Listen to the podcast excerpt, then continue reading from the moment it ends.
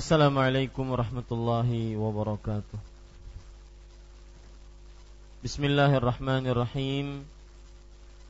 Innal hamdalillah nahmaduhu wa nasta'inuhu wa nastaghfiruh. Wa na'udzu billahi min shururi anfusina wa sayyiati a'malina. Man yahdihillahu fala mudilla lahu wa man yudlil وأشهد أن لا إله إلا الله وحده لا شريك له وأشهد أن محمدا عبده ورسوله. يا أيها الذين آمنوا اتقوا الله حق تقاته ولا تموتن إلا وأنتم مسلمون. يا أيها الناس اتقوا ربكم الذي خلقكم من نفس واحدة وخلق منها زوجها وبث منهما رجالا كثيرا ونساء واتقوا الله الذي تساءلون به والأرحام إن الله كان عليكم رقيبا. يا أيها الذين آمنوا اتقوا الله وقولوا قولا سديدا يصلح لكم أعمالكم ويغفر لكم ذنوبكم. ومن يطع الله ورسوله فقد فاز فوزا عظيما. أما بعد فإن أصدق الحديث كتاب الله وأحسن الهدي هدي محمد صلى الله عليه وعلى آله وسلم وشر الأمور محدثاتها وكل محدثة بدعة وكل بدعة ضلالة وكل ضلالة في النار. الحمد لله kita bersyukur pada Allah Subhanahu wa taala pada malam ini malam Selasa di dalam kajian rutin kita membaca kitab Bulughul Maram setiap malam Selasa yang ditulis oleh Al-Hafidh Ibnu Hajar Al-Asqalani rahimahullahu taala. Salawat dan salam semoga selalu Allah berikan kepada Nabi kita Muhammad sallallahu alaihi wa ala alihi wasallam pada keluarga beliau, para sahabat, serta orang-orang yang mengikuti beliau sampai hari kiamat kelak. Dengan nama-nama Allah yang husna dan sifat-sifat yang ulia, saya berdoa, Allahumma inna nas'aluka ilman nafi'an wa rizqan tayyiban wa amalan mutaqabbala. Wahai Allah, sesungguhnya kami mohon kepada Engkau ilmu yang bermanfaat rezeki yang baik dan amal yang diterima. Amin ya rabbal alamin. Bapak Ibu, saudara-saudari yang dimuliakan oleh Allah Subhanahu wa taala, pada pertemuan kali ini kita membaca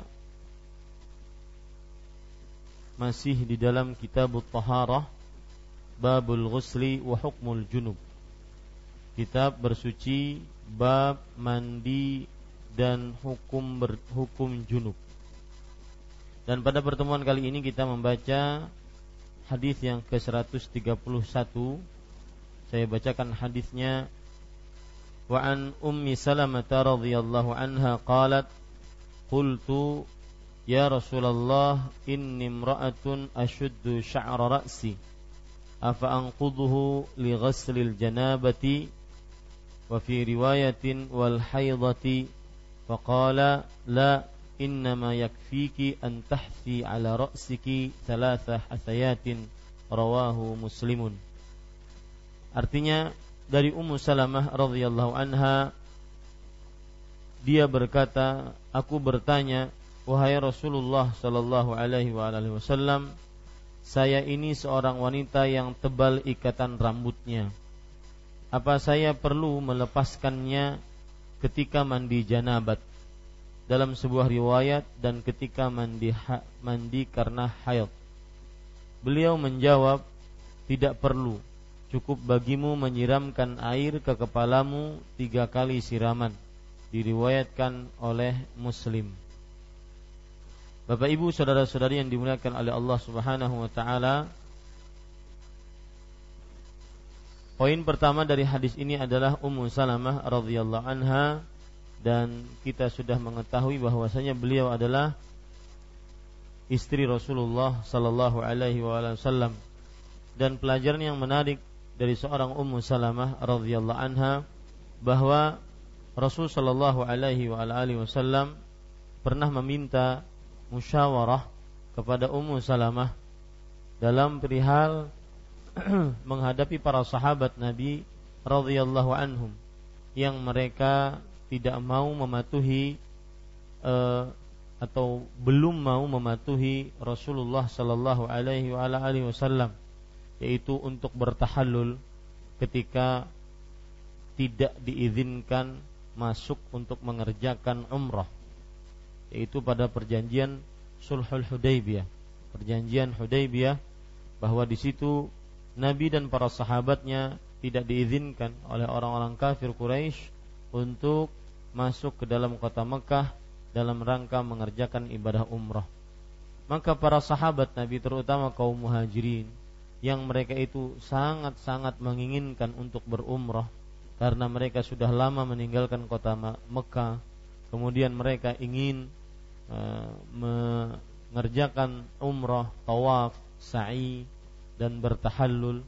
Maka berat buat para sahabat pada waktu itu untuk melepaskan diri mereka bertahallul dan tidak jadi melaksanakan umroh.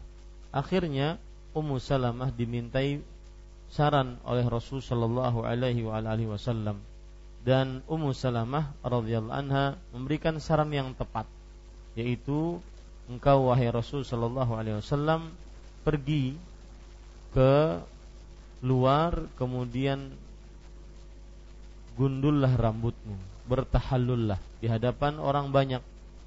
Maka Rasul Shallallahu Alaihi Wasallam pun waktu itu beliau mengerjakan apa yang disarankan oleh Ummu Salamah radhiyallahu anha. Dan akhirnya para sahabat mau tidak mau akhirnya mengikuti nabinya Muhammad sallallahu alaihi wasallam ini menunjukkan bahwasanya seorang istri pekerjaannya bukan hanya di dapur, hanya di kasur, hanya di tempat cucian, sumur. Akan tetapi mereka juga pantas untuk dimintai saran, musyawarah dan diberlakukan sebagaimana seorang istri yang memberikan saran dan masukan kepada seorang suami. Kemudian pelajaran yang menarik juga dari Ummu Salamah radhiyallahu anha adalah beliau sangat menjaga aurat beliau. Rasul Shallallahu Alaihi Wasallam pernah bersabda ketika Nabi Muhammad Shallallahu Alaihi Wasallam bersabda tentang isbal. Kemudian bahwasanya apa yang di bawah dua mata kaki di dalam neraka. Kemudian Ummu Salamah radhiyallahu anha berkata, "Wa ma tasna'un nisa bidhuyulihinna wahai Rasulullah Shallallahu Alaihi Wasallam, apa yang lalu bagaimana diperbuat oleh para perempuan dengan baju-baju yang memanjang mereka di bawah dua mata kaki. Apa yang mereka perbuat? Kalau seandainya dilarang untuk memanjangkan baju di bawah dua mata kaki, maka Rasul Shallallahu Alaihi Wasallam bersabda, "Yulkhina shibran." Artinya hendaklah para perempuan boleh memanjangkan sekitar satu jengkal saja. Sekitar satu jengkal saja. Maka Nabi Ummu Salamah radhiyallahu anha berkata, "Idzan tankashifu aqdamahun." Kalau begitu, wahai Rasul sallallahu alaihi wasallam akan terlihat kedua telapak kaki mereka. Lihat. Ummu Salamah radhiyallahu anha kedua telapak kaki terlihat itu sangat risau dan sangat merasa tidak nyaman. Bagaimana kalau seandainya beliau radhiyallahu anha melihat pakaian-pakaian wanita muslimah di zaman sekarang yang kadang-kadang cuma memakai celana pendek yang semua hampir bagian tubuhnya terlihat dan seakan-akan di zaman sekarang ini orang sudah bosan memakai pakaian, inginnya telanjang kalau seandainya bukan karena ada norma-norma yang ada di dalam hatinya, niscaya mereka akan telanjang. Na'udzubillah. Maka Ummu Salamah radhiyallahu anha berkata, "Idzan tankashifu aqdamuhunna." Kalau begitu akan terlihat kedua telapak kaki mereka dari para wanita. Maka Nabi Muhammad sallallahu alaihi wasallam bersabda, "Fayudkhinahu dzira'an la yazidna alaihi." Kalau begitu boleh mereka memanjangkan satu zira'. Satu zira' yaitu satu hasta dari sini ke sini atau dari sini ke sini. Ya, satu zira', satu hasta yang mana mereka tidak boleh menambah akan hal itu. Mereka tidak boleh menambah akan hal itu.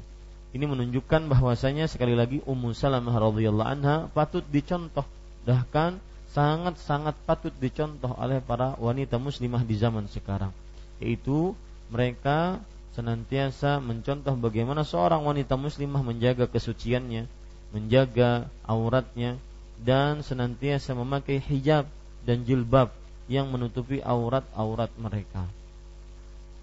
Kemudian kita lanjutkan dari Ummu Salamah radhiyallahu anha dia berkata Aku bertanya wahai Rasulullah sallallahu alaihi wasallam Saya ini seorang wanita yang tebal ikatan rambutnya.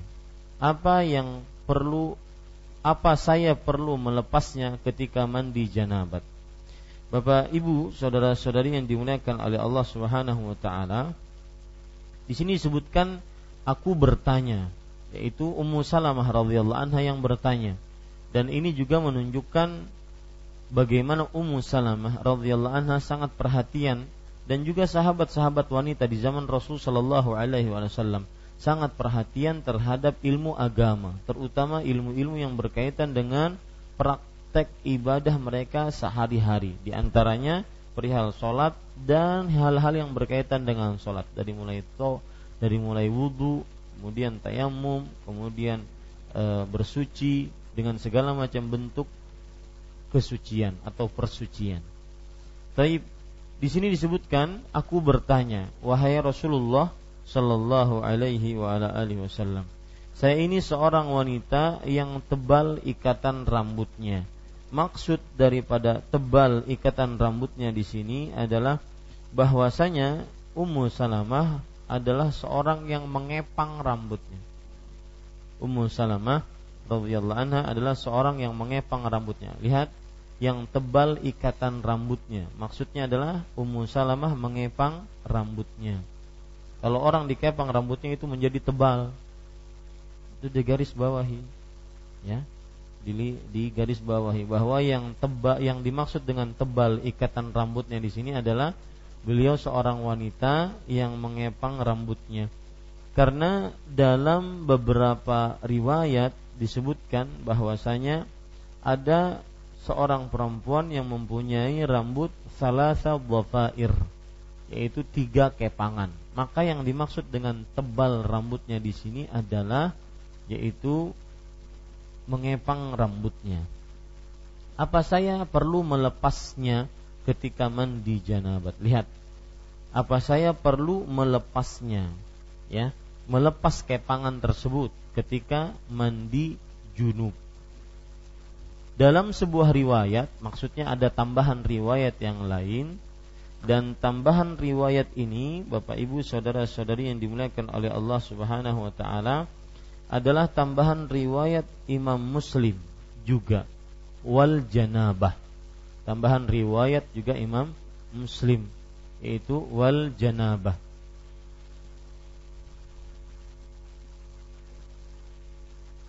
Apa angkuduhu lil haidati wal janabah Apakah aku melepasnya ketika mandi junub dan mandi haid Jadi ini tambahan juga yang disebutkan oleh Imam Muslim rahimahullahu taala dan tambahan ini Bapak Ibu saudara-saudari yang dimuliakan oleh Allah Subhanahu wa taala, Imam Ibnu Qayyim mengatakan bahwa tambahan ini ghairu mahfuz.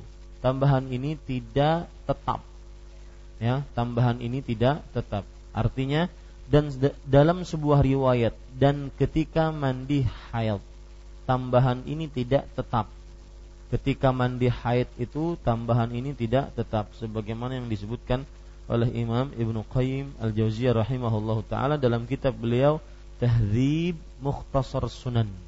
Dalam kitab beliau Tahdzib Mukhtasar Sunan. Maka Bapak Ibu, saudara-saudari yang dimuliakan oleh Allah Subhanahu wa taala, jadi yang dimaksud dengan tambahan di sini menurut Imam Ibnu Qayyim Al-Jauziyah tambahan ini tidak tetap tidak sah tambahannya. Yang sah cuma junub saja. Baik. Kita lanjutkan. Jadi kalau mandi junub saja eh, dalam hadis ini berarti kalau mandi haid dia harus melepas. Kalau mandi haid harus melepas kepangnya berdasarkan kalau kita katakan tambahan riwayat ini tidak tidak apa? Tidak tetap. Saya ulangi, masih bingung. Ya, saya ulangi. Perhatikan baik-baik. Ummu Salamah radhiyallahu anha bertanya, "Wahai Rasulullah, saya ini perempuan yang mempunyai rambut dikepang. Kemudian kalau saya mandi haid, apakah kepangan itu harus dibuka?" Kemudian kata Rasul Shallallahu Alaihi Wasallam tidak perlu. Ya nanti kita baca tidak perlu. Nah kemudian ada tambahan riwayat itu kan mandi junub tadi. Ya. Nah wahai Rasulullah kalau saya mandi junub dan haid apakah dibuka? Nah kata-kata dan haid di sini apa? Tidak tidak apa? Tidak tetap. Maksud tidak tetap apa Pak? Artinya itu tambahan yang tidak sah, tidak sahih.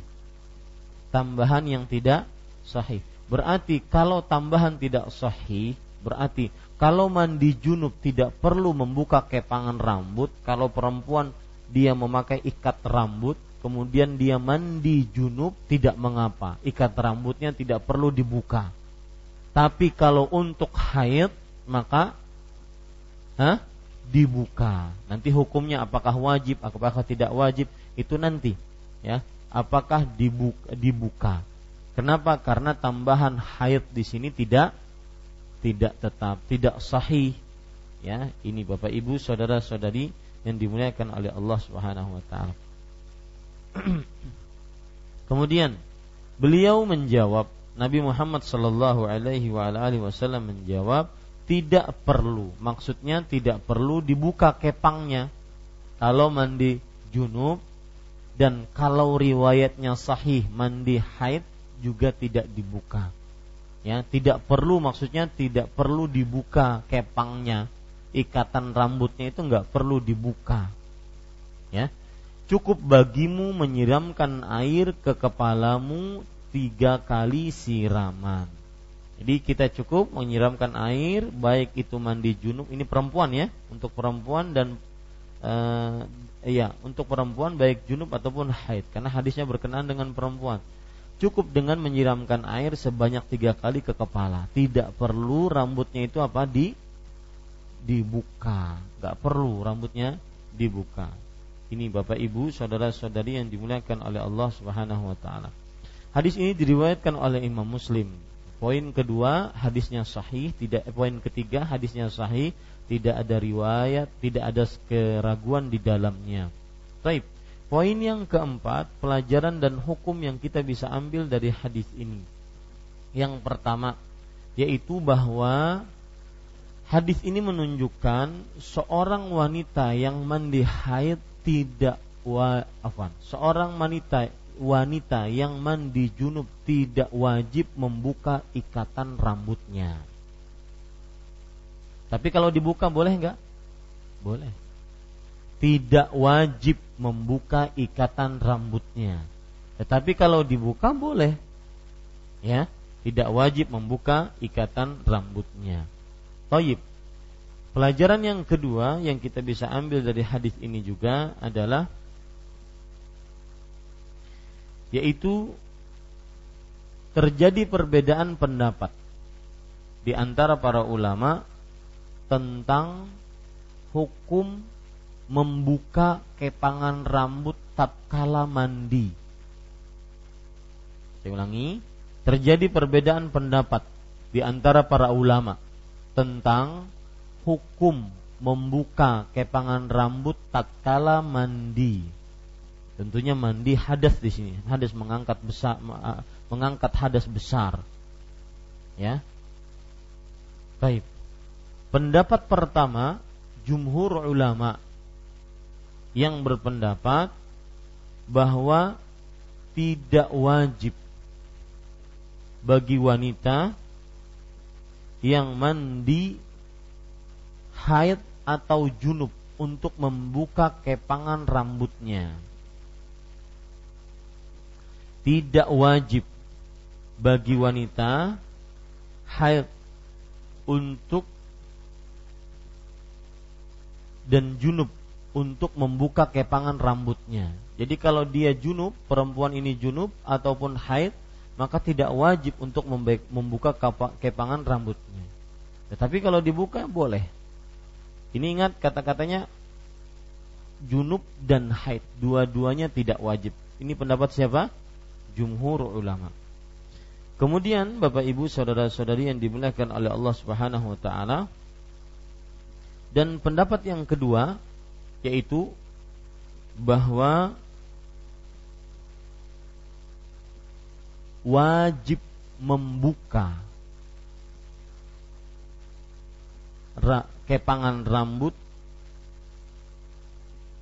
tatkala mandi haid biar tidak bingung saya tulis permasalahannya. Permasalahannya adalah terjadi perbedaan pendapat di antara para ulama tentang masalah membuka kepangan rambut. Hukum membuka kepangan rambut. Tatkala mandi junub. Ya tatkala mandi junub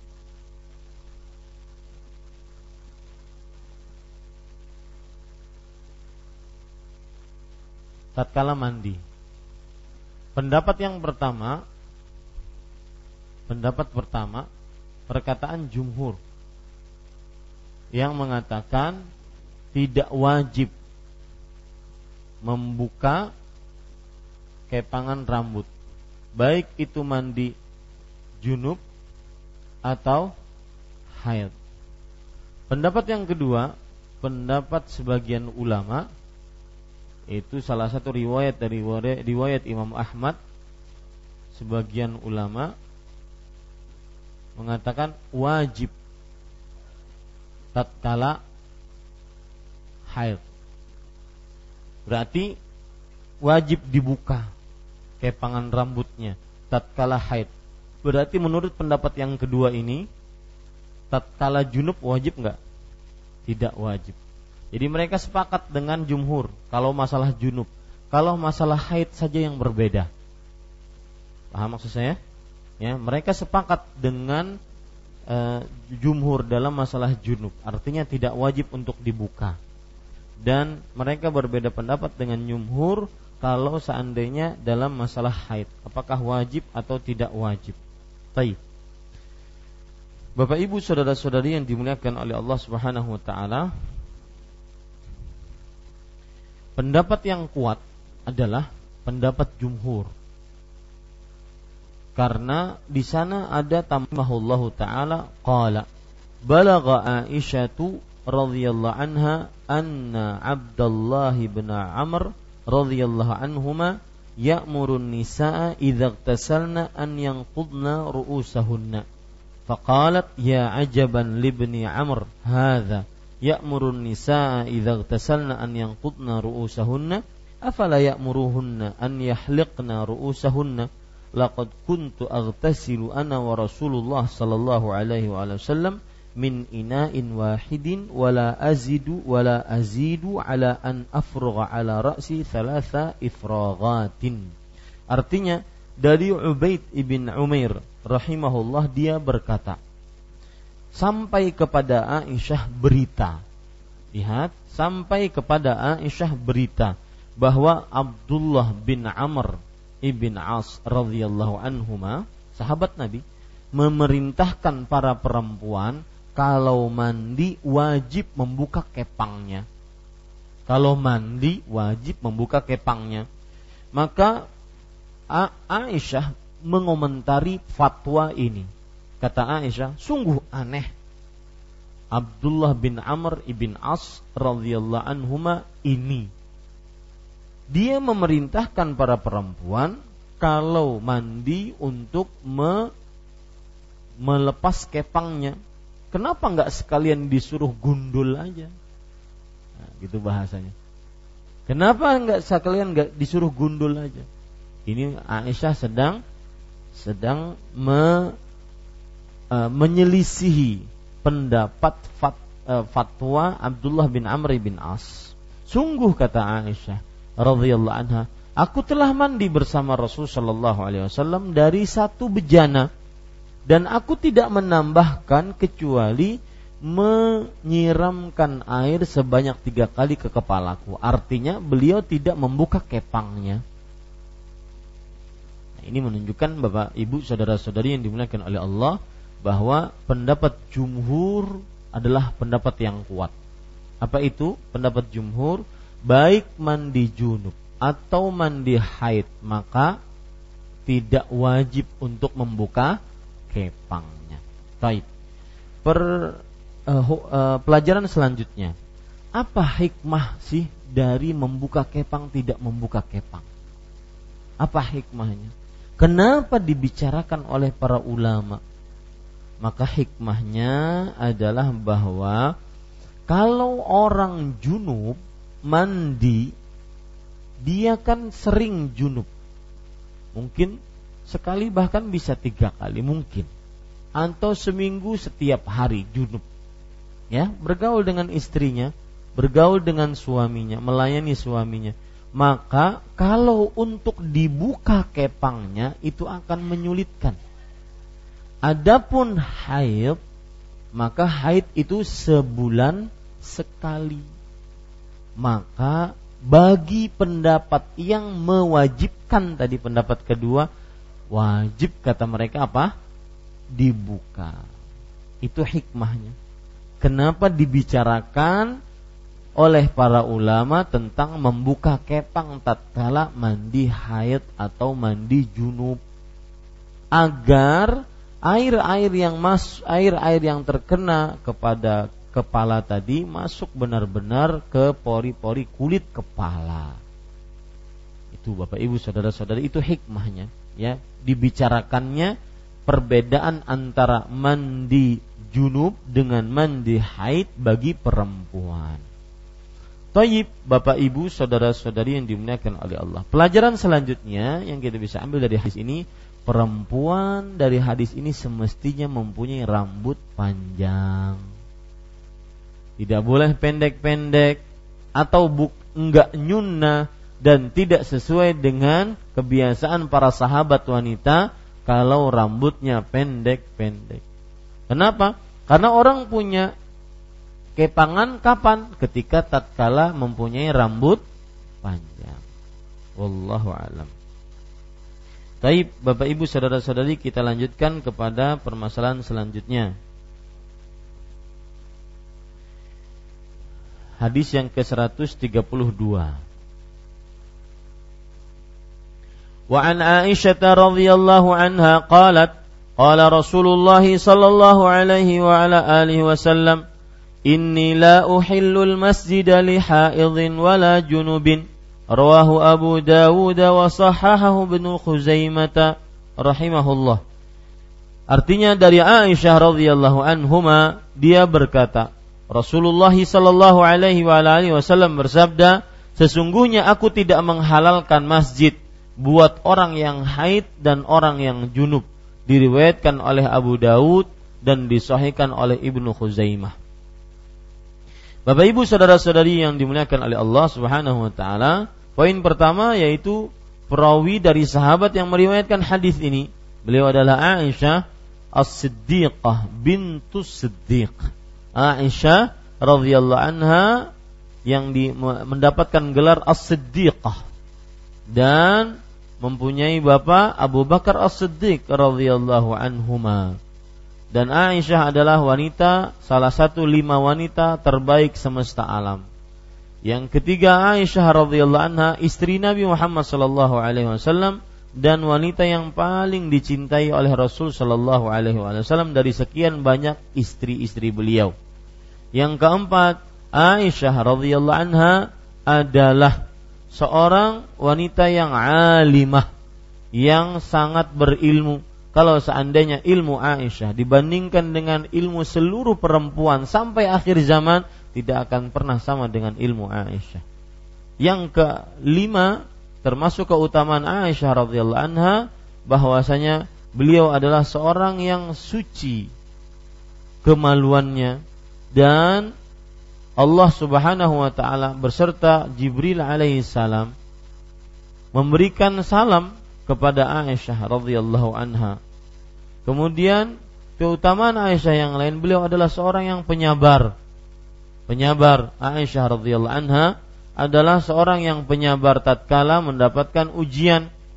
Ujian yaitu berupa berita dusta, berita bohong yang disebarkan oleh orang-orang munafik di zaman Rasulullah sallallahu alaihi wasallam yang dipimpin oleh Abdullah bin Ubay ibnu Salul yang mana berita tersebut menuduh Aisyah radhiyallahu anha berzina dengan Sofan bin Mu'attal As-Sulami dan beliau termasuk orang yang sabar dalam menghadapi ini.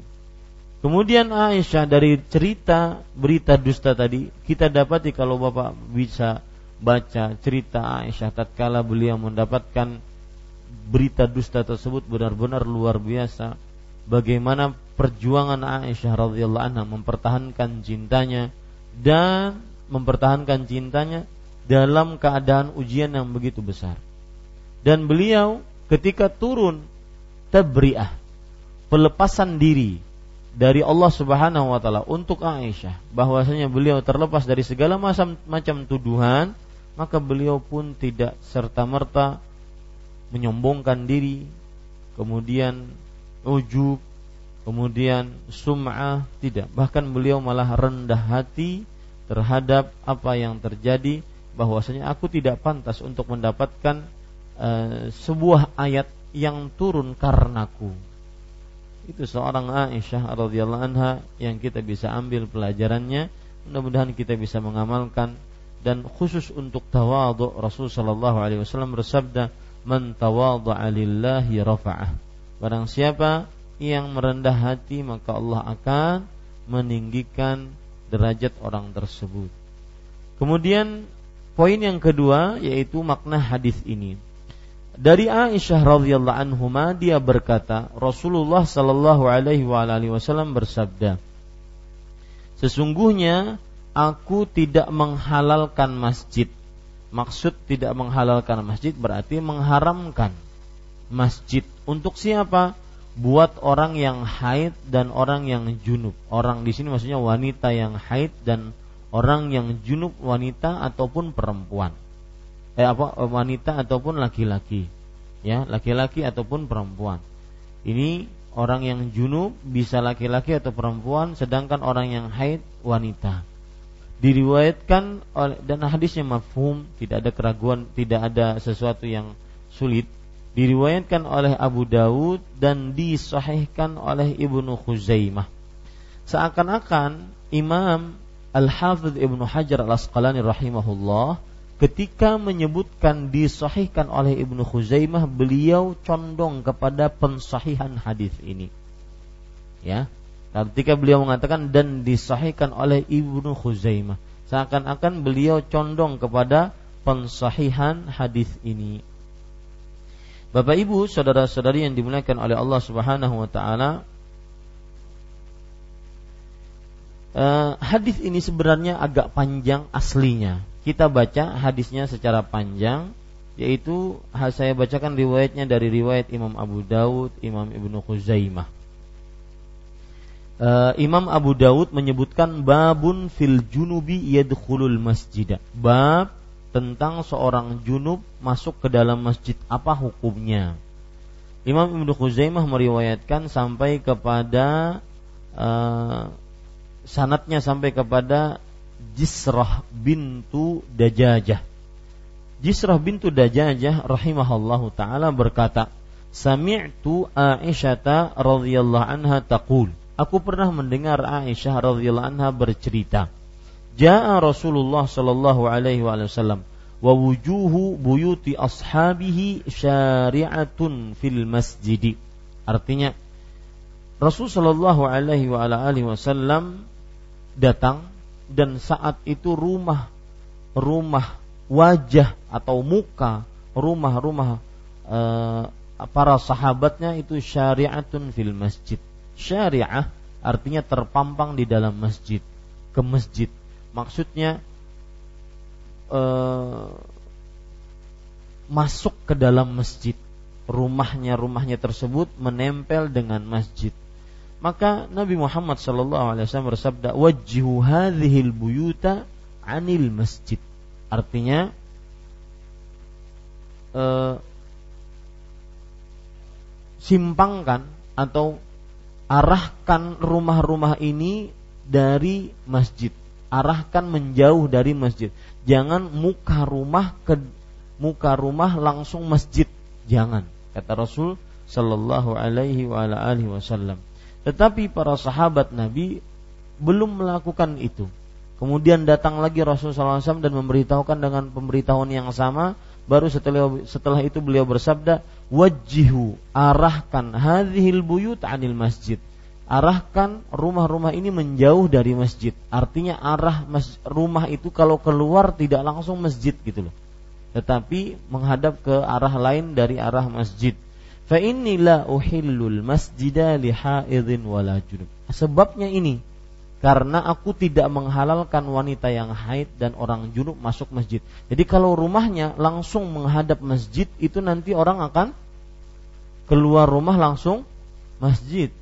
Nah, itu. Padahal ada yang keluar rumah itu ada yang wanita haid, ada yang orang sedang junub. Itu yang tidak diinginkan oleh Rasul sallallahu alaihi wasallam. Dan itu adalah salah satu sebab kenapa keluarnya hadis ini.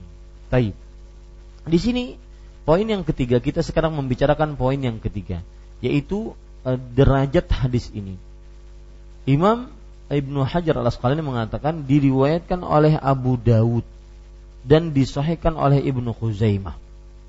Uh, hadis ini juga dihasankan oleh Ibnu Al-Qattan ini ulama-ulama yang mensahihkan dan menghasankan hadis ini.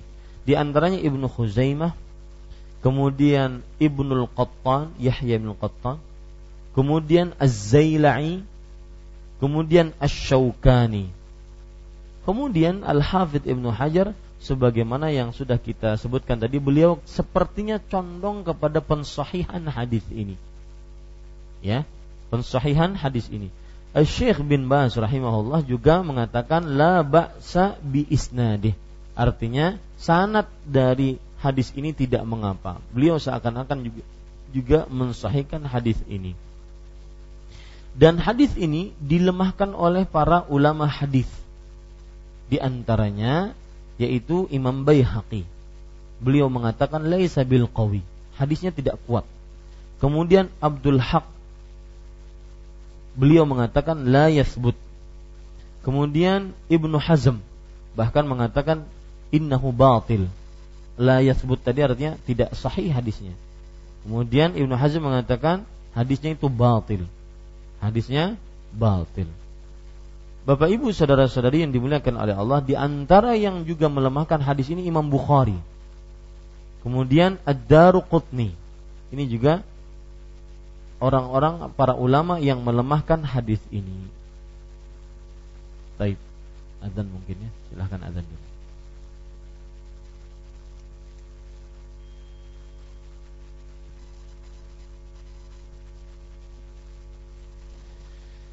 Ya, kita lanjutkan Bapak, Ibu, saudara-saudari yang dimuliakan oleh Allah Subhanahu wa taala.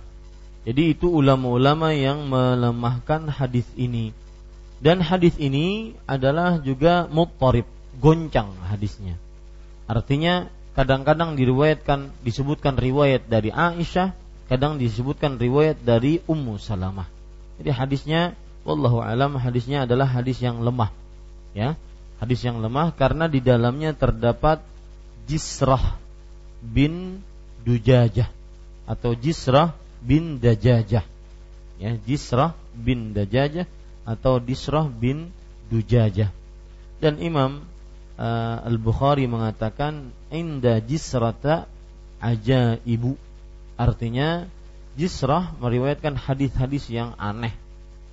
Ya. Kemudian Imam Ad-Daruqutni mengatakan yu'tabaru bi hadithiha illa an yuhadditha anha man yutrak. Artinya uh, jisrah riwayatnya diambil kecuali jika yang meriwayatkan hadis jisrah tersebut adalah orang yang matruk. Artinya beliau riwayat yang tidak diterima oleh para ulama hadis. Taib. Yang jelas hadisnya lemah, tetapi timbul kemudian hukum dan pelajaran yang kita bisa ambil dari hadis ini. Pelajaran yang pertama yaitu terjadi perbedaan pendapat di antara para ulama tentang hukum berdiamnya wanita yang haid dan junub di masjid. Ya, wanita yang haid dan junub di masjid. Terjadi perbedaan pendapat di antara para ulama tentang hukum berdiamnya wanita yang haid dan junub di masjid. Pendapat pertama yaitu pendapat jumhur ulama dari mazhab Hambali, afwan, Maliki, Hanafi dan Syafi'i dan juga Hambali bahwa wanita yang haid dan junub diharamkan untuk berdiam diri di masjid. Wanita yang haid dan junub diharamkan untuk berdiam diri di masjid. Dalil yang mereka pakai itu surat An-Nisa ayat 43.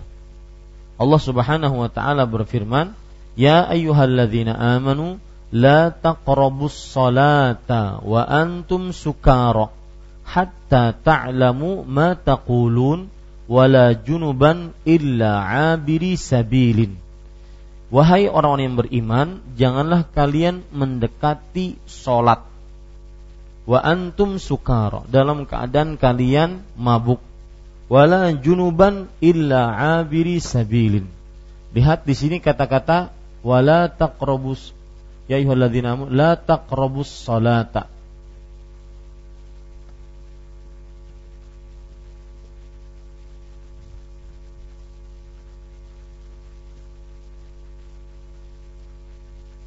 Ini yang menjadi nanti perbincangan di antara para ulama.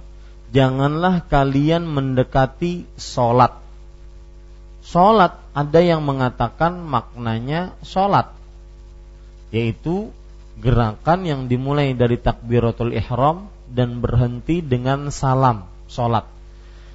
Ada yang mengatakan salat di sinilah tempat salat yaitu masjid dan semisalnya tempat salat. Nah, dari sinilah nanti terjadi perbedaan pendapat di antara para ulama. Ya, terjadi perbedaan pendapat di antara ulama. Kalau ada yang mengatakan la taqrabus salata wa antum sukara hatta ta'lamu ma taqulun wala junuban. Janganlah kalian mendekati solat. Berarti nggak boleh solat tatkala junub dan tatkala mabok. Ini nggak jadi masalah. Memang itu sudah di, disepakati. Nah, yang jadi permasalahan kalau kita ini tafsirkan ayat ini, janganlah kalian mendekati solat maksudnya tempat-tempat solat dalam keadaan junub dan dan mabuk. Nah, ini yang menjadi pembincangan nantinya. Yang jelas, Bapak Ibu, saudara-saudari, jumhur mengatakan apa pendapat jumhur tadi? Pendapat jumhur apa? Haram. Haram apa? Haram untuk apa? Berdiam diri bagi wanita yang haid dan nifas di eh bagi wanita yang haid dan nifas termasuk dan junub di mana? Di masjid. Taib. Bapak Ibu, saudara-saudari yang dimuliakan oleh Allah Subhanahu wa taala. Sekarang perhatikan baik-baik itu pendapat mereka, sur, uh, itu dalil mereka. Surat An-Nisa ayat 43. Tafsiran solat itu dengan tempat solat itu diamini oleh banyak para ahli tafsir. Ya, tafsiran bahwasanya solat yang dimaksud dalam ayat adalah tempat solat diamini oleh banyak ahli tafsir. Di antaranya yaitu Abdullah bin Mas'ud, Abdullah bin Abbas, kemudian Sa'id ibn Musayyab, Al Hasan al Basri, Ibrahim an-Nakhai, Kemudian juga Imam Ash-Syafi'i, Ibnu Jarir At-Tabari, Ibnu Katsir, kemudian Al-Qurtubi, Asy-Syaukani. Ya, mereka semua mengatakan bahwa sholat yang dimaksud adalah apa? Tempat sholat. Berarti kalau mereka mengartikan tempat sholat orang junub nggak boleh berdiam di masjid. Lalu haid mana Ustaz ayatnya penyebutan tentang haid nggak ada. Nanti kan kita akan bicarakan. Ya. Haid tidak ada dalam ayat ini An-Nisa sampai 43 maka saya pesan kepada bapak-bapak, terutama bapak-bapak yang ngaji rutin ya, bawa mushaf terjemah. Insya Allah banyak faedah.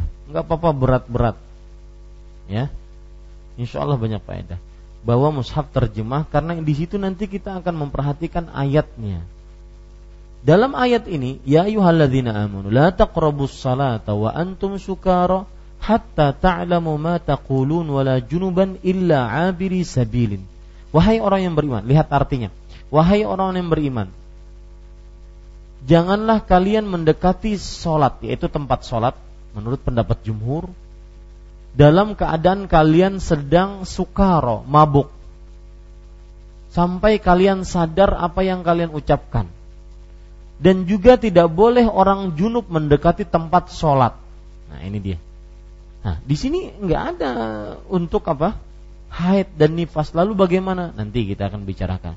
Yang jelas kita ambil dulu pendapat pertama yaitu pendapat jumhur dari mazhab Hanafi, Maliki, Syafi'i dan Hambali bahwasanya mereka mengatakan bahwa wanita yang haid dan nifas dan junub orang junub itu haram untuk berdiam diri di masjid. Dalil mereka surat An-Nisa ayat 43.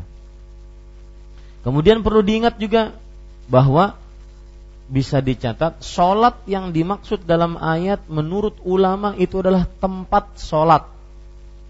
Dari mulai sahabat-sahabat terkenal Abdullah bin Mas'ud, Abdullah bin Abbas, Sa'id ibn Musayyab, Hasan al-Basri, Ibrahim an-Nakhai, kemudian Imam Ash-Syafi'i, Ibnu Jarir At-Tabari, Ibnu Kathir, ini semua ulama-ulama mereka berpendapat bahwa sholat yang dimaksud pada ayat itu apa? Tempat sholat. Berarti kalau begitu, kalau dikatakan tempat sholat, ya memang berarti junub diharamkan untuk berdiam di masjid. Kemudian e, wanita haid dan nifas juga diharamkan untuk berdiam diri di masjid menurut pendapat jumhur. Baik, pendapat yang kedua. Pendapat yang kedua yaitu pendapat Ibnu Hazm.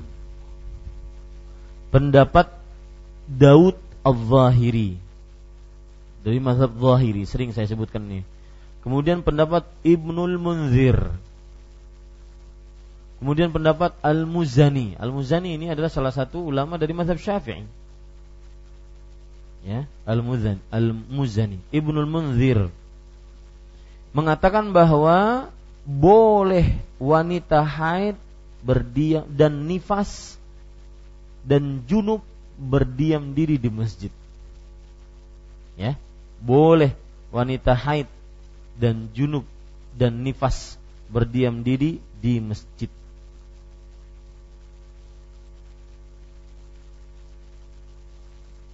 Sebelum saya lanjutkan pendapat kedua, ya. Tadi saya ingin menjelaskan kalau di dalam ayat hanya disebutkan orang junub, haidnya di mana, nifasnya di mana, maka mereka memakai kias. Mereka memakai apa? Kias, analogi. Bahwasanya orang junub dikiaskan dengan haid atau kebalikan. Kias eh, eh, haid dikiaskan dengan junub. Mana yang benar? Hah? Mana aslinya mana? Aslinya mana? Junub. Berarti apa? Orang wanita haid dikiaskan dengan junub. Ya. Wanita haid dikiaskan dengan junub. Seperti kurma dikias eh apa? Beras dikiaskan dengan kurma dalam zakat fitr. Jadi pahami? Baik. Nah sekarang Bapak Ibu saudara-saudari itu pendapat jumhur. Mereka mengatakan orang junub ini sama dengan eh orang wanita haid dan wanita nifas sama dengan junub keadaannya. Makanya dikiaskan. Itu pendapat jumhur tadi. Sudah kita jawab. Ya. Jadi mereka memakai apa? Kias. Sekarang kembali ke pendapat kedua tadi.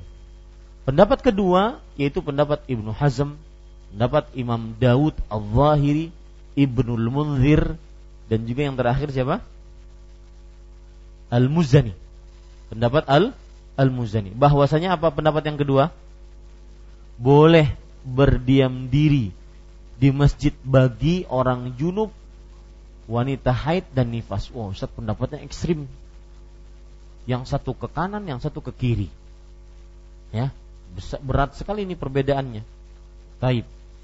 Maka lihat pendapat kedua mempunyai dalil dalil-dalil pendapat kedua. Yang pertama, asal hukum pendapatnya memakai asal hukum bahwa asal hukum sesuatu mubah sebelum ada pelarangan. Asal hukum orang masuk masjid muslim asalnya apa? Mubah boleh sebelum ada pelarangan. Ketika tidak ada pelarangan secara spesifik secara klasifikasi maka tidak ada dalil. Mereka mengatakan nggak ada dalil yang kuat. Hadis yang kita baca sekarang hadisnya apa? Lemah. Ya. Makanya mereka mengatakan asal hukumnya boleh. Siapa saja laki-laki, perempuan, mau junub, mau tidak junub, mau wanitanya suci, wanitanya haid, wanita nifas boleh masuk ke dalam masjid.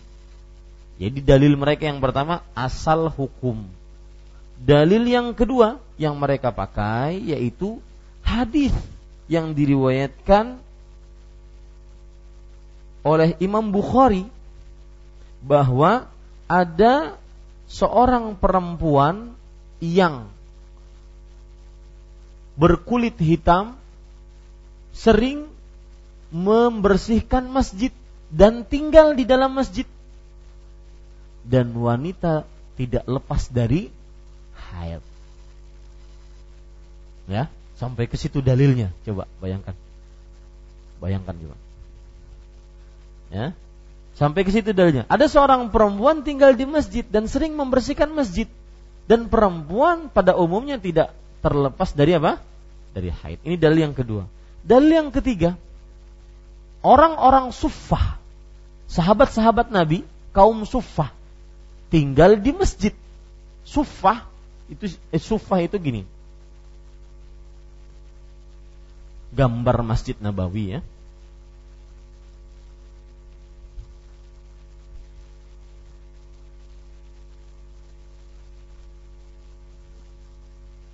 Gambar Masjid Nabawi itu begini. Ini kiblat, sini kuburan Rasul Shallallahu Alaihi Wasallam. Ya, di sini kuburan beliau. Ini e, termasuk kuburan beliau. Ini kiblat. Kiblat menghadap ke sana berarti. Ah di sini sufah. Masuk bagian dari masjid. Ada yang mengatakan sufah itu di sini malah. Yang jelas sufah tinggal di dalam masjid Nabi. Mereka itu tidak punya rumah karena mereka kaum muhajirin yang meninggalkan Mekah pergi ke Madinah meninggalkan rumah pergi ke Madinah, meninggalkan tanah air pergi ke Madinah, meninggalkan e, dagangan, harta, keluarga pergi ke Madinah. Maka mereka tinggal di di masjid. Mereka yang disebut dengan ahlu suffah. Ahlu apa? Suffah. Baik. Mereka itu tidur di masjid. Orang yang tidur kadang-kadang tidak lepas dari apa?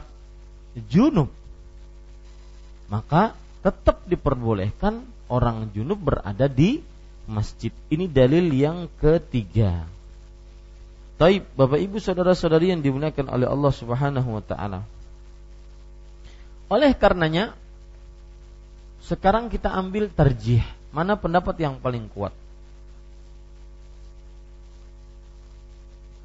pendapat yang paling kuat yaitu wallahu alam Bapak Ibu saudara-saudari adalah pendapat yang kedua. Tapi pendapat pertama jumhur hati-hati. Secara dalil yang paling kuat adalah pendapat kedua.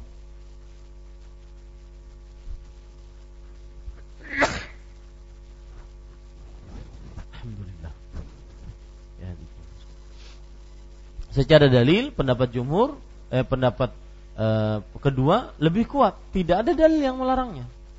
Taib. Kalau mereka mengatakan tuh Al-Quran dalilnya. Itu kan untuk orang junub.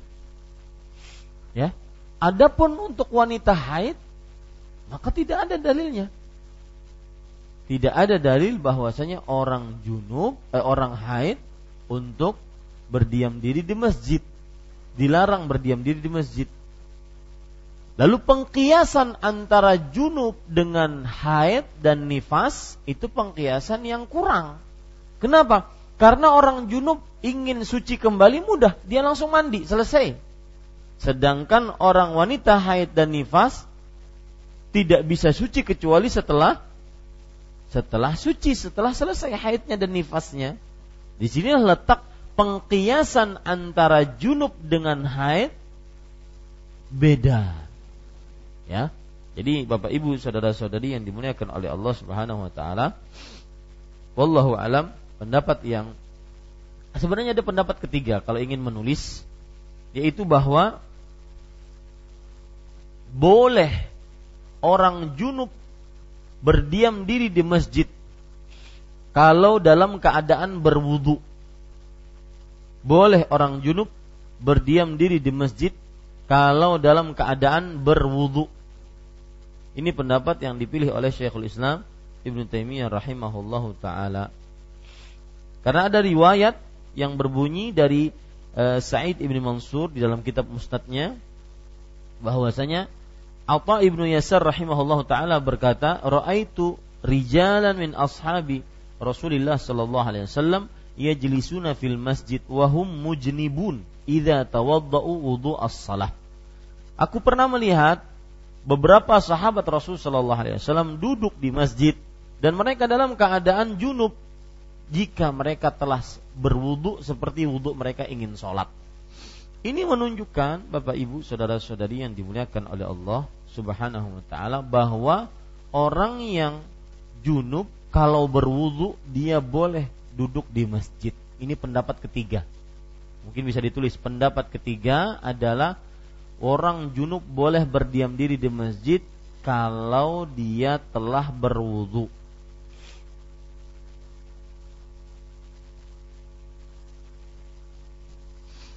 Wallahu alam Bapak Ibu saudara-saudari yang dimuliakan oleh Allah Subhanahu wa taala sebagaimana kita e, lakukan terjih tadi bahwa orang junub ya tidak boleh untuk berdiam diri di masjid. Ini terjihnya. Saya mohon maaf agak keliru tadi tarjihnya penguatannya pendapat adalah orang junub tidak boleh haram berdiam diri di masjid. Ya, berdiam diri di masjid. Sedangkan wanita yang haid maka tidak ada dalil yang melarang mereka untuk berdiam diri di masjid. Sedangkan wanita yang haid tidak ada dalil bagi mereka untuk berdiam diri di masjid. Berarti apa? Boleh enggak? Boleh. Kalau ada kajian umum datang ustadz dari luar, ibu-ibu haid, boleh enggak ke masjid? Boleh. Jangankan umum, rutin saja boleh. Asalkan tadi menjaga agar darahnya tidak tercecer. Wallahu alam. Kita lanjutkan. Insyaallah malam ini kita selesaikan bab ini pada pertemuan selanjutnya kita akan masuk kepada bab tayamum atau kitab tayamum. Bab tayamum. 133 Wa anha qalat kuntu aghtasilu ana wa Rasulullah sallallahu alaihi wasallam min ina'in wahidin. Takhtalifu aydina fihi minal janabati. Muttafaqun alaih. Zada ibn hibbana wa taltaqi aydina. Artinya Dari Aisyah radhiyallahu anha dia berkata, "Aku pernah mandi bersama Rasul sallallahu alaihi wasallam dalam satu bejana ketika junub. Tangan kami bergantian ke dalam bejana." Muttafaqun alaih. Ibnu Hibban menambahkan dan tangan kami saling bersentuhan. Bapak Ibu saudara-saudari yang dimuliakan oleh Allah, poin pertama Aisyah sudah kita jelaskan tadi, langsung kepada poin kedua yaitu aku pernah mandi bersama Rasulullah sallallahu alaihi wa ala alihi wasallam. Maksud daripada uh, aku pernah mandi bersama Rasul sallallahu alaihi wasallam artinya mandi bareng, mandi bersama-sama. Ya. Mandi bersama-sama Rasulullah sallallahu alaihi wa ala alihi wasallam. Dalam satu bejana. Satu bejana yaitu bisa ember, bisa baskom, ya min ina'in wahidin. Ketika junub. Artinya sesudah bergaul maka uh, mereka berdua mandi. Ya sesudah bergaul mereka berdua mandi. Kemudian tangan kami bergantian ke dalam bejana. Tangan kami bergantian ke dalam bejana. Maksudnya adalah satu memasukkan tangan ke dalam ke dalam bejana untuk ngambil air Nanti baru satu lagi setelah diambil yang satu maka e, yang lain baru mengambilnya. Nah, ini seakan-akan ada gantian, ada bergantian. Maka ditambahkan oleh Al-Hafidh Ibnu Hajar Al-Asqalani rahimahullah riwayat dari Ibnu Hibban. Ibnu Hibban menambahkan riwayat dengan dan tangan kami saling bersentuhan. Artinya boleh saja berdua-duaan langsung. Ya, memasukkan tangan langsung e, bersama-sama ke dalam bejana dan mandi bersama-sama. Boleh, bukan berarti satu menyelesaikan kemudian baru satu yang lain tidak. Ini tambahan riwayat itu maksudnya seperti itu. Baik. E, kemudian di sini sebutkan muttafaqun alaih. Hadis e, poin ketiga yaitu derajat hadisnya sahih tidak ada keraguan di dalamnya. Derajat hadisnya sahih baik itu diriwayatkan oleh Imam Bukhari dan Muslim ataupun tambahan riwayat dari siapa? Dari Ibnu Hibban. Taib, pelajaran dan hukum yang kita bisa ambil dari hadis ini yaitu hadis ini menunjukkan bolehnya seorang lelaki mandi bersama istrinya dari satu bejana. Ustaz, masa terlarang? Kan ada pertanyaan seperti itu. Dan pelajaran dan hukumnya begini. Bolehnya seorang lelaki mandi bersama istrinya dari satu bejana. Kemudian ada yang bertanya Ustadz masa terlarang? Artinya faedahnya itu untuk apa? Nah faedahnya yaitu bahwa dan yang demikian itu tidak mempengaruhi kesucian air. Itu intinya. Ya itu intinya. Jadi bolehnya seorang lelaki mandi bersama istrinya jadi satu bejana dan yang demikian itu tidak apa mempengaruhi kesucian air. Karena ada yang berpendapat bahwa kalau air itu sudah dipakai oleh seseorang maka air ini tahir ghairu mutahhir. Artinya dia suci tetapi tidak mensucikan. Karena air disebut air apa? Musta'mal. Maka ini dalil yang menunjukkan bahwa pendapat tersebut lemah. Pendapat tersebut lemah yaitu Rasul Shallallahu Alaihi Wasallam beliau mandi dengan bersama istrinya. Baik. Kemudian Bapak Ibu saudara-saudari yang dimuliakan oleh Allah. Pelajaran selanjutnya. Jadi pelajaran pertama apa? Bahwa hadis ini menunjukkan bolehnya mandi seorang lelaki bersama istrinya dari satu bejana dan itu tidak mempengaruhi kesucian air. Jangan lupa itu. Dan itu tidak mempengaruhi kesucian air. Yang kedua, pelajarannya adalah bolehnya sesama pasangan suami istri melihat kemaluan satu dengan yang lainnya. Puasi di situ. Ya, bolehnya sesama pasangan suami istri melihat kemaluan satu dengan yang lainnya. Allah Subhanahu wa taala berfirman dalam surah Al-Ma'arij ayat 29 sampai 30. Walladzina hum li furujihim hafizun illa ala azwajihim aw ma malakat aymanuhum fa innahum ghairu malumin. Ya. Adapun riwayat yang mengatakan Aisyah radhiyallahu anha tidak pernah melihat kemaluan Rasulullah sallallahu alaihi wasallam kemudian Rasul Shallallahu Alaihi Wasallam tidak pernah bertelanjang di hadapan Aisyah radhiyallahu anha dan semisalnya maka riwayat ini tidak ada yang benar dan semuanya lemah wallahu alam dan bertentangan dengan ayat Al-Qur'an dan juga hadis-hadis yang sahih. Kemudian pelajaran selanjutnya yang kita bisa ambil dari hadis ini adalah uh, hadis ini menunjukkan bahwa seorang yang mandi junub maka airnya tidak berubah menjadi tidak suci. Saya ulangi, seorang yang mandi junub maka airnya tidak berubah menjadi tidak suci, tetap suci. Ya, tetap suci.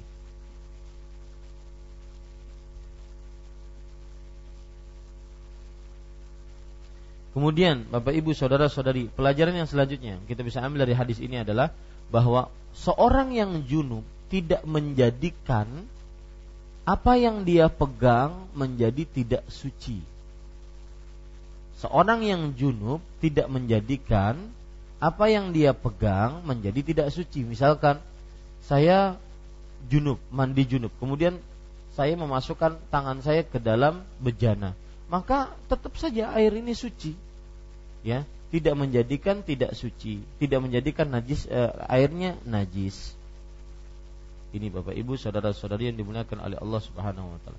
Bahkan di sana ada riwayat yang disebutkan oleh Ibnu Abi Syaibah dalam kitabnya Musannaf dari Amir Asy-Sya'bi rahimahullah beliau bercerita, "Kana ashabu Rasulillah sallallahu alaihi wasallam yadkhuluna aydihim fil ina wa hum junubun wan nisa'u wa hunna huyyadun la yarawna bidzalika ba'san yani qabla an yaghsiluha." Para sahabat Nabi radhiyallahu anhum senantiasa mereka memasukkan tangan-tangan mereka ke dalam bejana padahal mereka sedang junub. Begitu juga perempuan padahal mereka sedang haid. Ini tidak mengapa. Ya. Tidak mengapa dan e, meskipun belum dibasuh tangannya, ini tidak mengapa. Ini Bapak Ibu saudara-saudari yang dimuliakan oleh Allah. Pelajaran selanjutnya yang kita bisa ambil dari hadis ini sedikit berkaitan dengan mohon maaf yang belum menikah. Sedikit berkaitan dengan hubungan badan apa hukumnya oral sex? Yang kada tahu berdiam. Maka Bapak Ibu saudara-saudari yang dimuliakan oleh Allah Subhanahu wa taala, terjadi perbedaan pendapat di antara ulama. Ada yang mengatakan haram berdasarkan ayat Allah Subhanahu wa taala berfirman walladzina hum li furujihim hafizun yaitu orang-orang yang menjaga kemaluan mereka Maksud menjaga kemaluan di sini tidaklah memasukkan kemaluan tersebut kecuali kepada tempat bercocok tanam. Bukan kepada tangan eh bukan kepada mulut, mohon maaf. Ini pendapat yang mengharamkan. Ada pendapat yang menghalalkan yang mereka juga berdalil dengan surat Al-Ma'arij ini walladzina hum li furujihim hafizun illa ala azwajihim. Mereka mengatakan yang terlarang adalah memasukkan mohon maaf kemaluan kepada tempat yang haram. Seperti misalkan e, kepada mohon maaf kemaluan bukan istri ataupun bukan tempat bercocok tanam. Di situ. Adapun istri maka bagaimanapun kita mereka mengatakan seperti ini beristimta dengan istri maka halal. Allah Subhanahu wa taala berfirman nisaukum harthul lakum fa'tu harthakum anna syi'tum. Artinya uh, istri-istri kalian adalah cocok tanam lahan ladang cocok tanam bagi kalian. Maka datangi ya datangi lahan cocok tanam kalian itu dari arah mana saja yang kalian suka maksudnya dari mana saja dari depan dari belakang bersumbalit bersalto itu urusan pian ya ini Bapak Ibu saudara-saudari yang dimuliakan oleh Allah. Itu hadis yang disebutkan eh, ayat Al-Baqarah ayat 223. Baik. Ada pendapat yang ketiga mengatakan bahwa halal beroral seks asalkan tidak memasukkan barang yang najis ke dalam mulut. Ya, sesuatu yang najis ke dalam mulut. Seperti mohon maaf naudzubillah, air kencing ataupun madhi ataupun wadi. Ya. Maka yang seperti ini diharamkan. Tetapi pada asal hukumnya menurut pendapat ketiga ini halal. Lalu yang mana Ustadz? Rojehnya. Maka Bapak Ibu Saudara-saudari, pendapat jumhur tadi yang pertama itu lebih hati-hati dan lebih arif dan lebih condong kepada sifat muslim yang kamil. Ya seperti itu. Tetapi pendapat yang kedua dan ketiga lebih kuat dalil. Karena kalau seandainya ada yang dilarang pasti akan di disebutkan oleh Rasul Sallallahu Alaihi Wasallam sebagaimana mohon maaf memasukkan dari atau ke dalam bukan dari ke dalam dubur disebutkan oleh Rasulullah SAW dengan jelas tanpa ada keraguan di dalamnya. Jadi pendapat yang arif yang lebih menunjukkan kesempurnaan Muslim dan sesuai dengan uh, akal nurani yaitu pendapat pertama. Tetapi secara dalil maka pendapat kedua lebih kuat. Wallahu a'lam. Taib. Khusyuk benar pinanya pian. Baik, pendapat uh, hadis yang ke-134.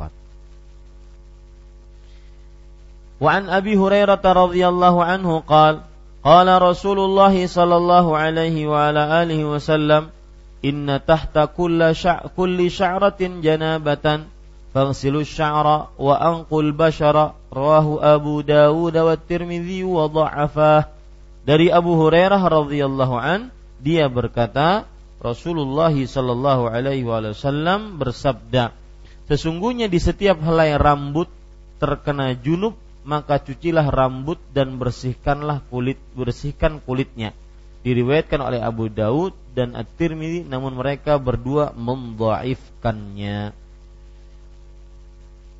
Poin pertama dari hadis ini adalah eh, Abu Hurairah radhiyallahu anhu yang meriwayatkan hadis ini. Dan Abu Hurairah ma'ruf aksarus sahabat riwayatan lil hadis. Sahabat yang paling banyak meriwayatkan hadis. Nama beliau Abdurrahman bin Sakhr Ad-Dausi nama aslinya Abu Hurairah adalah Abdurrahman dan beliau terkenal dengan kunyahnya.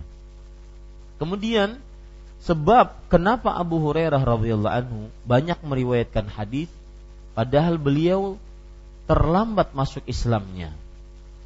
Beliau terlambat masuk Islamnya. Maka jawabannya Bapak Ibu saudara-saudari dan ini menarik bagi penuntut ilmu. Beliau menulis dan yang lain tidak menulis. Yang kedua, beliau meriwayatkan dan yang lain tidak meriwayatkan. Makanya para ulama mengatakan ihya'ul ilmi mudzakaratuhu. Artinya ilmu itu bisa akan tumbuh dalam diri seseorang kalau sering dimudzakarah, sering diulang-ulang. Nah, Abu Hurairah radhiyallahu anhu cara mengulangnya dengan cara meriwayatkan hadis kepada kepada orang lain. Makanya beliau menjadi sahabat yang paling banyak meriwayatkan hadis di antara sahabat-sahabat lainnya. Dan ini salah satu sebab juga yang menunjukkan e, menyebabkan akhirnya Abu Hurairah radhiyallahu anhu banyak meriwayatkan hadis karena kuatnya hafalan. Dan itu berkat doa siapa? Rasulullah sallallahu alaihi wasallam. Makanya saya sering berpesan di hari-hari ini Jangan pernah remehkan doa Rasulullah sallallahu alaihi wasallam dalam hadis-hadis beliau. Taib. Bapak Ibu saudara-saudari, poin kedua, Rasulullah sallallahu alaihi wasallam bersabda, sesungguhnya di setiap helai rambut terkena junub maka cucilah rambut dan bersihkan kulitnya. Maksudnya setiap rambut orang yang dalam keadaan junub ya setiap rambut orang yang dalam keadaan junub bukan terkena junub artinya orang ter, ter, uh, dalam keadaan junub dan dia punya rambut itu maksudnya. Maka cucilah rambut dan bersihkanlah kulitnya. Bukan berarti mohon maaf nah, uh, apa mohon maaf bukan berarti maninya muncul ke sini. Bukan ya. Akan tetapi orangnya junub yang menyebabkan rambutnya pun terkena junub. Maka itu dicuci itu maksudnya. Maka cucilah rambut dan bersihkan kulitnya ya cucilah rambut dan bersihkan kulit rambut tersebut diriwayatkan oleh poin ketiga diriwayatkan oleh Abu Daud dan Tirmidzi namun mereka berdua membaifkannya hadis ini Bapak Ibu saudara-saudari yang dimuliakan oleh Allah Subhanahu wa taala hadisnya lemah karena di dalam periwayatannya ada seorang perawi yang lemah.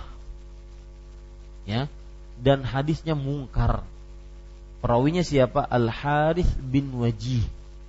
Perawinya di sini adalah Al Harith bin Wajih. Beliau ini lemah dan meriwayatkan hadis secara sendirian, menyelisihi yang sahih. Makanya hadisnya menjadi mungkar Makanya Imam Tirmidzi mengatakan hadithul Harith ibn Wajih hadithun gharib la na'rifuhu illa min hadithi wa huwa syaikhun laysa bidzak. Ini istilah-istilah ulama hadis. Artinya hadis Al Harith bin Wajih itu hadis yang yang asing. Kita tidak mengenalinya kecuali dari hadis ini. Artinya hadis yang seperti ini kita tidak e, diketahui kecuali dari Harith bin Wajih. Artinya dia meri, dia menyelisih riwayat-riwayat yang sahih secara sendirian.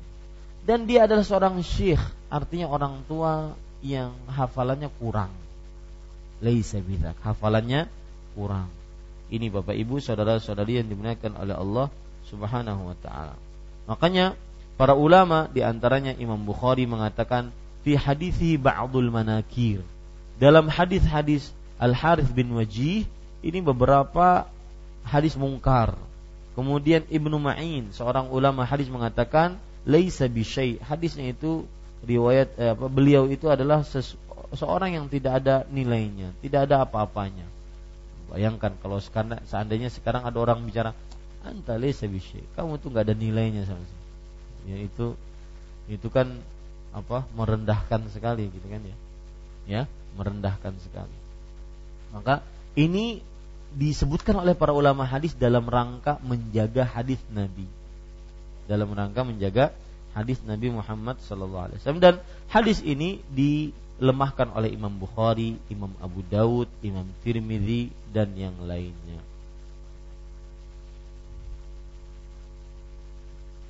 Taib, Bapak Ibu saudara-saudari yang dimuliakan oleh Allah karena hadisnya lemah maka tidak bisa kita ambil riwayatnya. Taib. Hadis yang ke-135 Wali Ahmad an Aisyah radhiyallahu anhu nahwuhu wa fihi rawin majhul. Sedangkan dalam riwayat Imam Ahmad dan dari Aisyah radhiyallahu anha sama sepertinya. Namun ada seorang perawi yang tidak dikenal. Ini juga hadisnya lemah, ya. Hadisnya lemah. Jadi kita tidak terlalu penting untuk membicarakan. Cuma ada pesan dalam hadis ini, yaitu bahwa e, semestinya seorang yang mandi junub dia me, menyiramkan air ke seluruh tubuhnya ya ke seluruh tubuhnya. Dan di tubuh kita ini kan ada bulu-bulu. Ada rambut-rambut. Maka seluruh anggota rambut yang ada pada tubuh kita baik rambut kepala, jenggot, ketiak, kemudian e, alis, kemudian bulu mata, kumis, kemudian bulu kemaluan dan seluruh bulu-bulu yang ada di di dalam tubuh kita harus terkena air tatkala mandi junub atau mandi haid. Ini menunjukkan bahwa semestinya orang yang mandi dan sewajibnya orang yang mandi junub dia harus menyiramkan seluruh air ke seluruh tubuhnya. Menyiramkan air ke seluruh tubuhnya. Wallahu a'lam. Taib, alhamdulillah alladzi bi ni'matihi tatimmus salihat. Selesai pembicaraan kita pada tanggal 23 Zulhijjah ini tentang bab apa? Bab mandi. Sekarang pada kesempatan yang akan datang insya Allah kita membicarakan babut tayamum. Wallahu a'lam sallallahu nabi Muhammad walhamdulillahi rabbil alamin. Silahkan jika ada yang ingin bertanya atau lebih menambahkan atau yang lainnya, tafadhol. Masih ada beberapa waktu belum kita sholat. Tidak ada yang bertanya? Ya, silakan.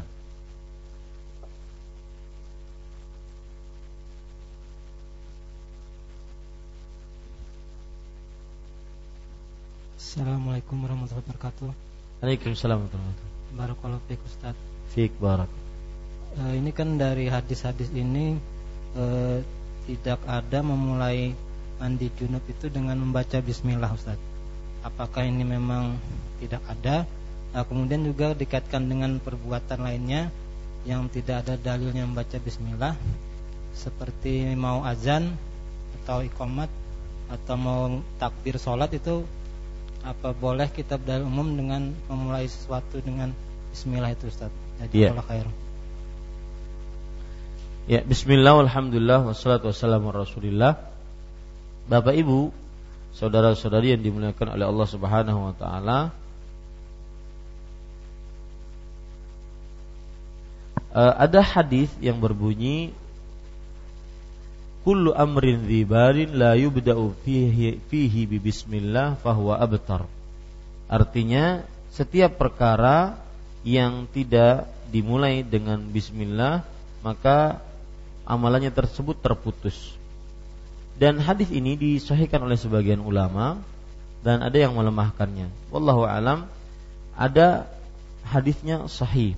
Nah, lalu berkenaan dengan mandi kok tidak disebutkan oleh Al-Hafidz Ibnu Hajar Asqalani rahimahullahu taala bahwasanya mandi dengan bismillah. Maka jawabannya Al-Hafidz Ibnu Hajar Asqalani beliau tidak menyebutkan uh, semua hadis yang berkaitan dengan mandi.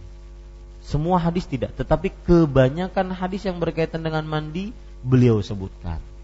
Sedangkan hadis tentang pengucapan dengan bismillah itu tidak ada khusus untuk yang berkaitan dengan mandi, tetapi dianjurkan setiap kali kita ingin berwudu maka kita mengucapkan bismillah. Dalam hadis Rasulullah SAW bersabda, la salata liman la wudu'a lahu wa la wudu'a liman lam yadhkur ismallah. Tidak sah salat seseorang yang tidak mengucapkan e, tidak sah salat seseorang yang tidak berwudu dan tidak sah wudu seseorang yang tidak mengucapkan bismillah. Nah, ini ini menunjukkan bahwa e, penyebutan bismillah tidak pada spesifik mandi, makanya beliau tidak sebutkan. Itu sebab yang kedua. Dan sebab yang pertama tadi tidak semua hadis tentang mandi beliau sebutkan di sini. Tetapi sebagian besar beliau sebutkan hadis tentang mandi. Nah, e, jawaban yang kedua yaitu bahwa e, ucapan bismillah tidak spesifik dalam perkara mandi. Tetapi ketika kita sebelum mandi, bukankah kita dianjurkan untuk berwudu? Nah, pada saat itulah kita mengucapkan apa? Bismillah. Dan juga di, tidak disebutkan di sini dalam per, dalam uh, bab mandi kita belum mendapatkan e, niat. Ya, niat. Padahal harus memakai harus me, berniat di dalam hati. Karena Rasulullah Shallallahu alaihi wasallam bersabda, "Innamal a'malu niat." Sesungguhnya amalan-amalan itu sesuai dengan niatnya. Tetapi sekali lagi seperti yang saya jawab bahwa Al-Hafidh Ibnu Hajar Al-Asqalani rahimahullah tidak dalam keadaan menjelaskan semua hadis yang berkaitan dengan dengan mandi tetapi sebagian besar beliau sebutkan wallahu alam kemudian pertanyaan yang kedua lalu bagaimana apakah kita setiap perkara itu dengan bismillah? Iya. Sangat dianjurkan dengan bismillah bertabaruk. Ini ta'asian mencontoh Rasul Shallallahu Alaihi Wasallam dalam menulis surat beliau dengan Bismillah. Keluar dari rumah dengan Bismillah masuk ke dalam rumah dengan Bismillah. Ya ini ta'asian bin Nabi SAW dalam setiap perkara beliau ucapkan Bismillah. Wallahu a'lam. Nah, ya silakan. Ibu-ibu dipersiapkan setelah ini ada kalau jika ada pertanyaan. Jazakallahu khair atas kesempatan berikan Ustaz. Silakan. uh, pertama yang kami tanyakan tadi uh, kalau dari riwayat istri-istri Rasul dan sahabat itu kan panjang rambutnya. Jadi batasan batasan panjang rambut ahwat bagaimana Ustaz? Kan ya. kalau ihwa kan dari gundul sampai bahu.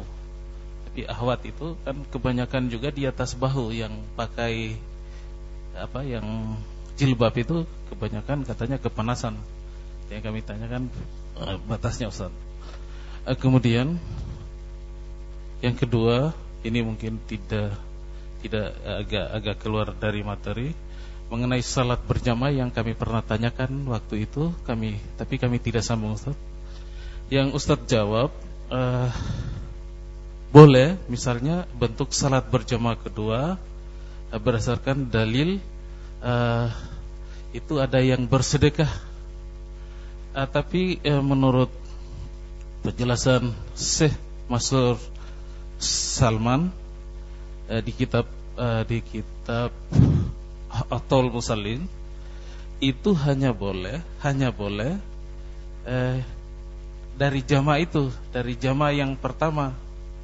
Maksudnya kalau yang dari luar itu tidak boleh sama sekali dan tidak pernah dilakukan oleh sahabat.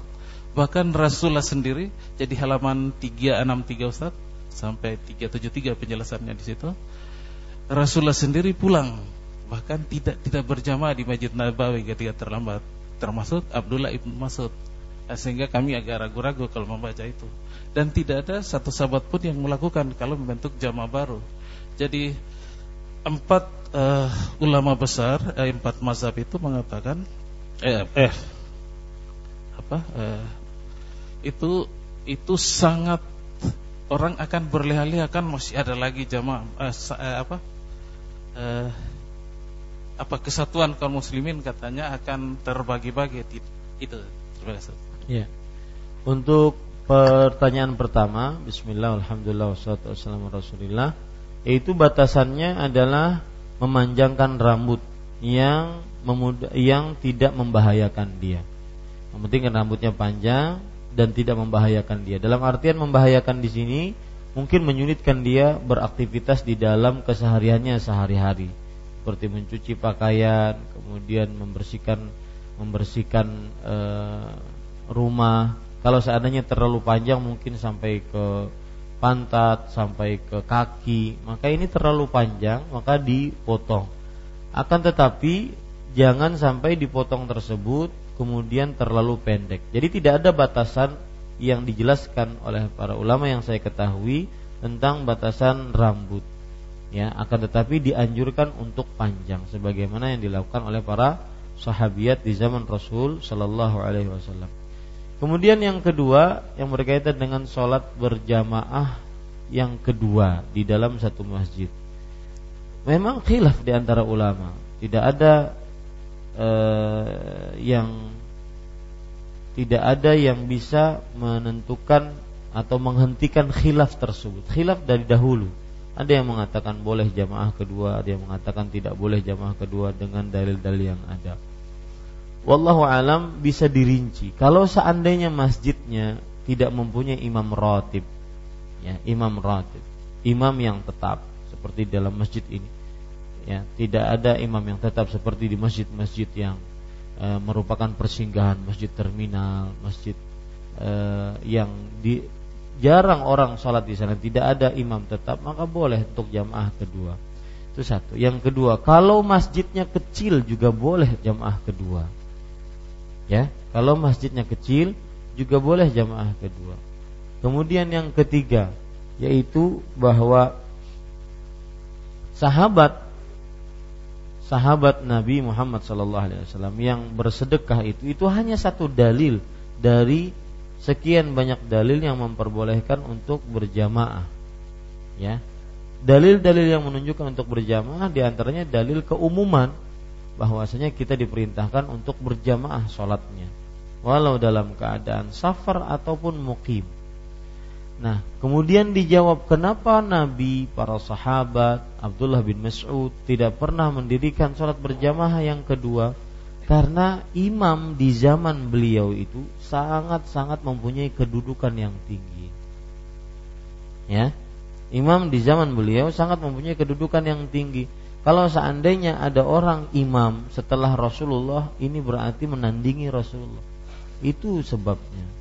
Tetapi ya bekal khilaf, artinya masih tersisa khilaf di antara para ulama. Tidak bisa kita memaksakan Ustadz antum harus ikut saya pendapatnya, nggak boleh jamaah kedua. Kemudian atau saya maksa antum ikut pendapat saya, nggak boleh uh, boleh jamaah kedua. Tidak, tetap pada koridornya terjadi perbedaan pendapat di antara para ulama. Ambil pendapat yang paling kuat dalilnya. Mana yang paling kuat dan mana yang paling diamalkan oleh Nabi dan para sahabatnya. Begitu caranya. Ya. Dan seperti yang saya bilang tadi bahwa tidak ada dari para sahabat Nabi radhiyallahu anhum memang yang mengerjakan seperti itu karena di zaman Rasulullah imam kedua itu berat. Berarti dia menandingi Rasul sallallahu alaihi wasallam. Itu sebabnya. Dan itu salah satu jawaban dari jumhur yang mengatakan bahwasanya boleh untuk berimam apa berjamaah yang kedua. Ya, wallahu a'lam. Nah, ibu-ibu ada pertanyaan? Silahkan. Assalamualaikum warahmatullahi wabarakatuh. Assalamualaikum. Uh, Ustaz barakallah. Ini di luar tema uh, menyambung pertanyaan tadi pagi Ustaz. Ya. Uh, yang berhaji yang melaksanakan mikatnya di Jeddah kan harus bayar dam uh, maksudnya bayar dam itu apa dengan fidyah apa dengan menyembelih hadiu? Ya. Kemudian pertanyaan yang kedua, uh, misalnya ada teman yang ngasih uang ke kita, kita tahu uang itu dari uh, pekerjaan yang berdosa gitu Ustaz. Lalu kita kemanakan uangnya? Jazakallah. Ya. Bismillah, Alhamdulillah, wassalatu wassalamu Rasulullah Pertanyaan pertama Yaitu yang berkaitan dengan orang yang melewati miqat tanpa berihram berarti dia sudah melanggar sebuah kewajiban caranya agar tetap sah hajinya maka dia kembali ke miqat kemudian berihram di miqat itu tidak tidak terkena apa-apa adapun kalau dia melewati miqat tanpa berihram dan tidak memakai kain ihram maka berarti dia me melewati sebuah atau melanggar sebuah kewajiban. Kewajibannya adalah melewati miqat dan tidak memakai kain ihram, tidak melepaskan baju yang berjahit. Oleh karenanya dia harus bayar fidyah namanya atau dam dalam bahasa Indonesianya. Fidyah itu artinya dia bayar sebuah pelanggaran dengan menyembelih kambing ya menyembelih kambing di tanah suci dan tidak boleh dimakan sama sekali karena itu sebuah kesalahan, sebuah kekeliruan, sebuah pelanggaran. Tidak seperti eh, hewan kambing hadiu, hewan kambing akikah, hewan kambing kurban, maka dia sembelih saja habis itu dia biarkan kepada panitianya untuk membagikannya. Tidak boleh dia memakannya sedikit pun karena itu adalah sebuah e, sembelihan atas dasar pelanggaran. Wallahu alam. Kemudian pertanyaan kedua yaitu hadiah yang didapatkan dari orang yang berpenghasilan haram. Maka jawabannya apabila hadiah tersebut sudah bercampur dari e, di, e, bercampur dengan uang yang halal maka boleh diterima. Tetapi apabila hadiah itu murni uang haram maka itu haram untuk diterima. Seperti ada orang nyuri tet dia curi langsung dia kasih hadiah kepada orang lain. Itu duitnya itu. Nah itu haram diterima. Ya adapun orang nyuri kemudian dia masukkan ke dalam dompetnya kemudian tercampur uangnya yang halal dan haram suatu ketika si pencuri ini ngasih hadiah ke kita halal untuk diambil ya kenapa karena memang eh, dia tercampur duitnya yang halal dan yang haram. Tetapi la, lain hal kalau seandainya kalau seandainya penghasilannya benar-benar murni mutlak haram. Tidak ada penghasilan lain kecuali itu haram penghasilannya. Ya, maka wallahu alam lebih baik pemberian seperti itu dijauhi. Allahu a'lam. Nah, ada yang lain?